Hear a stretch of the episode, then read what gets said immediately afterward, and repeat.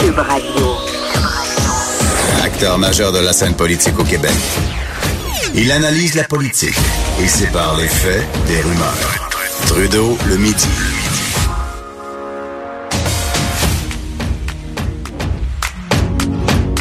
Bon lundi, bon début de semaine à tous. On est donc le 8 avril 2019. Mon nom est Jonathan Trudeau. Vous écoutez Trudeau le midi. J'espère que vous allez bien, que vous avez passé un beau week-end. Euh, en tout cas, euh, on se passerait de la température qui sévit en ce moment à l'extérieur. Ici, là, sur la région de Québec, c'est neige plein ciel, des vents. On nous annonce entre 20 et 30 cm de neige. On peine à y croire, on peine à y croire, mais bon. À part de chialer, qu'est-ce que vous voulez qu'on fasse? hein? On va se croiser les doigts, espérer que ce soit que ce soit pas trop pire et que mercredi arrivera euh, bien assez rapidement parce que c'est à ce moment-là qu'on va nous annoncer euh, euh, une amélioration au niveau des températures et espérons que la neige sera finalement derrière nous. J'aime tellement tout, tout ce qui touche l'exploration spatiale. Je trouve ça fascinant. J'adore le fait, entre autres, que mes enfants, surtout mon grand garçon de 8 ans, s'intéressent à ça comme ça se peut pas. On regarde des vidéos, des lancements de fusées. On suit la mission de David Saint-Jacques pas à pas euh, depuis qu'il est euh, en orbite, même avant au niveau de sa préparation. Et là, euh, il se passe quelque chose de, de- vraiment fascinant en ce moment. David Saint-Jacques est dans l'espace euh, en, en sortie extravéhiculaire. Euh, il est seulement le quatrième Canadien à faire ce genre de sortie dans l'histoire. Euh, une mission euh, qui, qui, qui est fort importante, qui est délicate. Et je voulais qu'on puisse en parler, comprendre un peu comment ça se passe, les difficultés et tout. Et on va aller rejoindre M. Ken Podwalski, qui est directeur euh, opération d'exploration spatiale et infrastructure à l'Agence spatiale canadienne. Bon midi, M. Podwalski. Bonjour, Jonathan. Bon, OK. So, on a un petit problème de délai avec la, la, la, la, la connexion. Ce que je vais faire, je vais vous poser mes questions, je vais vous laisser parler. Je vais éviter de vous, inter- de, de vous interrompre étant donné qu'il y a un délai. Là, ça peut être désagréable pour, euh, pour tous. Euh, donc, je vous demandais qu'est-ce que David Saint-Jacques fait en ce moment? Et bon, il est, euh, il est euh, au beau milieu de sa mission. Puis est-ce que ça se déroule bien jusqu'à maintenant? Oui, à date, euh, tout va bien. Euh, la dernière fois que j'ai vérifié, c'était une bonne euh, 15 minutes ou plus d'avance euh, sur son euh, sur son cédule. Euh, maintenant, ben, il a accompli son premier tâche, et que, qui était le placement d'un adapt- adapteur, euh, un plaque adapteur euh, au bout du poutrelle. Donc, euh, celle-là était euh, à intérêt à nous. Euh, donc ici à l'Agence spatiale canadienne, euh, on tient euh, compte des, opérations robotiques sur la station spatiale internationale. Donc cette tâche qui a été accomplie, euh, ça nous aide parce que ça, ça va nous laisser accomplir nos obje- objectifs pour compléter le remplacement des batteries sur la station spatiale internationale avec avec Canadarm2 et, la, et Dextre.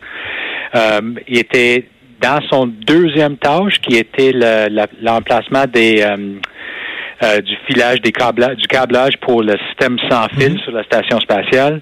Euh, il était plein dedans. Je sais qu'il y avait des défis là-dedans pour euh, pour débarquer, pour ben, pour enlever du- un petit peu de structure de, des euh, du pré- protection pour de- du débris euh, pour pour accéder les, à la- à l'affilage. Euh, mais je pense que ça c'était réglé et je pense qu'il est soit déjà commencé ou juste prêt à commencer le troisième tâche pour euh, pour le raccordement des, euh, des, des câbles à la poutrelle, entre la poutrelle et les euh, des modules. Donc celle-là, ça va être euh, il va avoir du travail à faire. C'est euh, c'est, vraiment un travail d'électricien qu'il fait parce que là, il va rentrer dans un coin où euh, en fait, il appelle ça le, le nid de rat, le rat nest, euh, parce qu'il y a tellement d'équipements, puis de câblage, puis etc. dedans. Euh, donc, c'est vraiment un, un- un défi de, de trouver tous les fils, puis faire les connexions, puis euh, travailler avec les connecteurs, etc. Parlez-nous du niveau de préparation, parce que bon, on, on le sait, l'entraînement est très, très, très intense pour tout ce qui touche au quotidien euh, et aux tâches que euh, à- accomplir les astronautes. Mais pour les sorties en tant que telles à l'extérieur, quel est le niveau de préparation? On a l'impression que à peu près absolument rien n'est n'est- est laissé au hasard. Hein? Non, il n'y a rien laissé à- à l'erreur. c'est vraiment, en fait, les astronautes, ils passent des années pour faire la, formation, pour être prêts pour ces opportunités. Euh, il fait du travail dans les simulateurs, dans la virtualité euh, réelle, euh, surtout avec les études. Euh, dans la préparation pour le vol, surtout pour la, Station spatiale internationale, vraiment, il travaille pour connaître puis comprendre tous les systèmes à bord, mm-hmm. parce qu'à la fin de la journée, c'est eux autres qui vont être, c'est leur main qui va régler les problèmes qu'ils ont besoin de régler. Donc, chaque, euh, euh, vous nous avez fait un, résumé des opérations que David est en train de faire en ce moment avec euh, sa collègue astronaute. chaque petite manipulation a, a, déjà été répétée. Dans le fond, c'est comme une chorégraphie, quoi, qu'on exécute? Mais je pense que la, la, façon de répondre à ça, c'est qu'il a fait toutes les petites pièces en, au point de vue de, de son formation générique, euh, puis les études qu'il a faites, mais c'est vraiment maintenant avec la sortie spatiale, avec la, toute la planification qui a été rendu compte de tous les morceaux pour mettre ça ensemble. C'est vraiment maintenant que la casse-tête est ensemble pour, que lui, David, est capable de garder tout ça puis orchestrer euh, toutes les procédures un après l'autre pour accomplir ce qu'on a besoin aujourd'hui. Donc, mais vraiment, il a, fait, ses, il a fait ses devoirs, puis euh, avec David, on sait que son, son niveau de focus euh, est vraiment euh, prêt pour mettre tout ça ensemble. Quelles sont les contraintes lorsqu'on fait une sortie comme comme celle-là? Bon, j'imagine il y a l'habit, hein, ça a pas l'air ça a pas l'air évident, c'est lourd, ça a l'air très forçant tout ce qu'ils ont à faire. Mais la façon de, penser, c'est que imagine-toi que tu es dans une ballonne. Euh, parce que vraiment, quand tu sors dans l'espace, il n'y a aucune pression, mais maintenant, tu es dans un habit pressurisé. Mhm. Donc, à chaque fois que tu as juste besoin pour, mettons, pour, pour flexer vos bras, c'est ça prend l'effort pour déplacer le soude puis de, de, de, travailler contre la ballonne. Prends ça encore plus, plus loin, puis pensez à l'idée de faire du travail avec vos mains. Euh, je suis sûr qu'avec le travail à la maison, on est tous familiers avec l'idée de, faire un petit tâche avec un tournevis ou avec un marteau puis un clou. C'est une chose à main nue. C'est une autre chose quand tu mets des gants. Mais là, lorsque tu mets des gros gants, euh, tout, en, tout pressurisés, etc., ça, des, des petites tâches, ça devient assez difficile. Est-ce que le, je regardais les images parce que j'étais euh, euh, littéralement rivé à mon écran ce matin à, regarder euh, les images de la sortie de, David. Est-ce que le scaphandre il est plus plus facile à endurer que ce que c'était avant? Je regardais juste la, grosseur des gants puis tout ça, puis je me dis, il me semble que ça a l'air un peu moins encombrant que ce que c'était lors des premières sorties qu'on a vues il y a, il y a quelques décennies, quoi. Mais c'est sûr que des avancements techniques sont faits euh, sur le, le, scaphandage et les, habits, puis les, la combinaison, etc. Euh, une chose en, particulier, c'est que c'est vraiment un, un fit euh, custom pour chaque astronaute.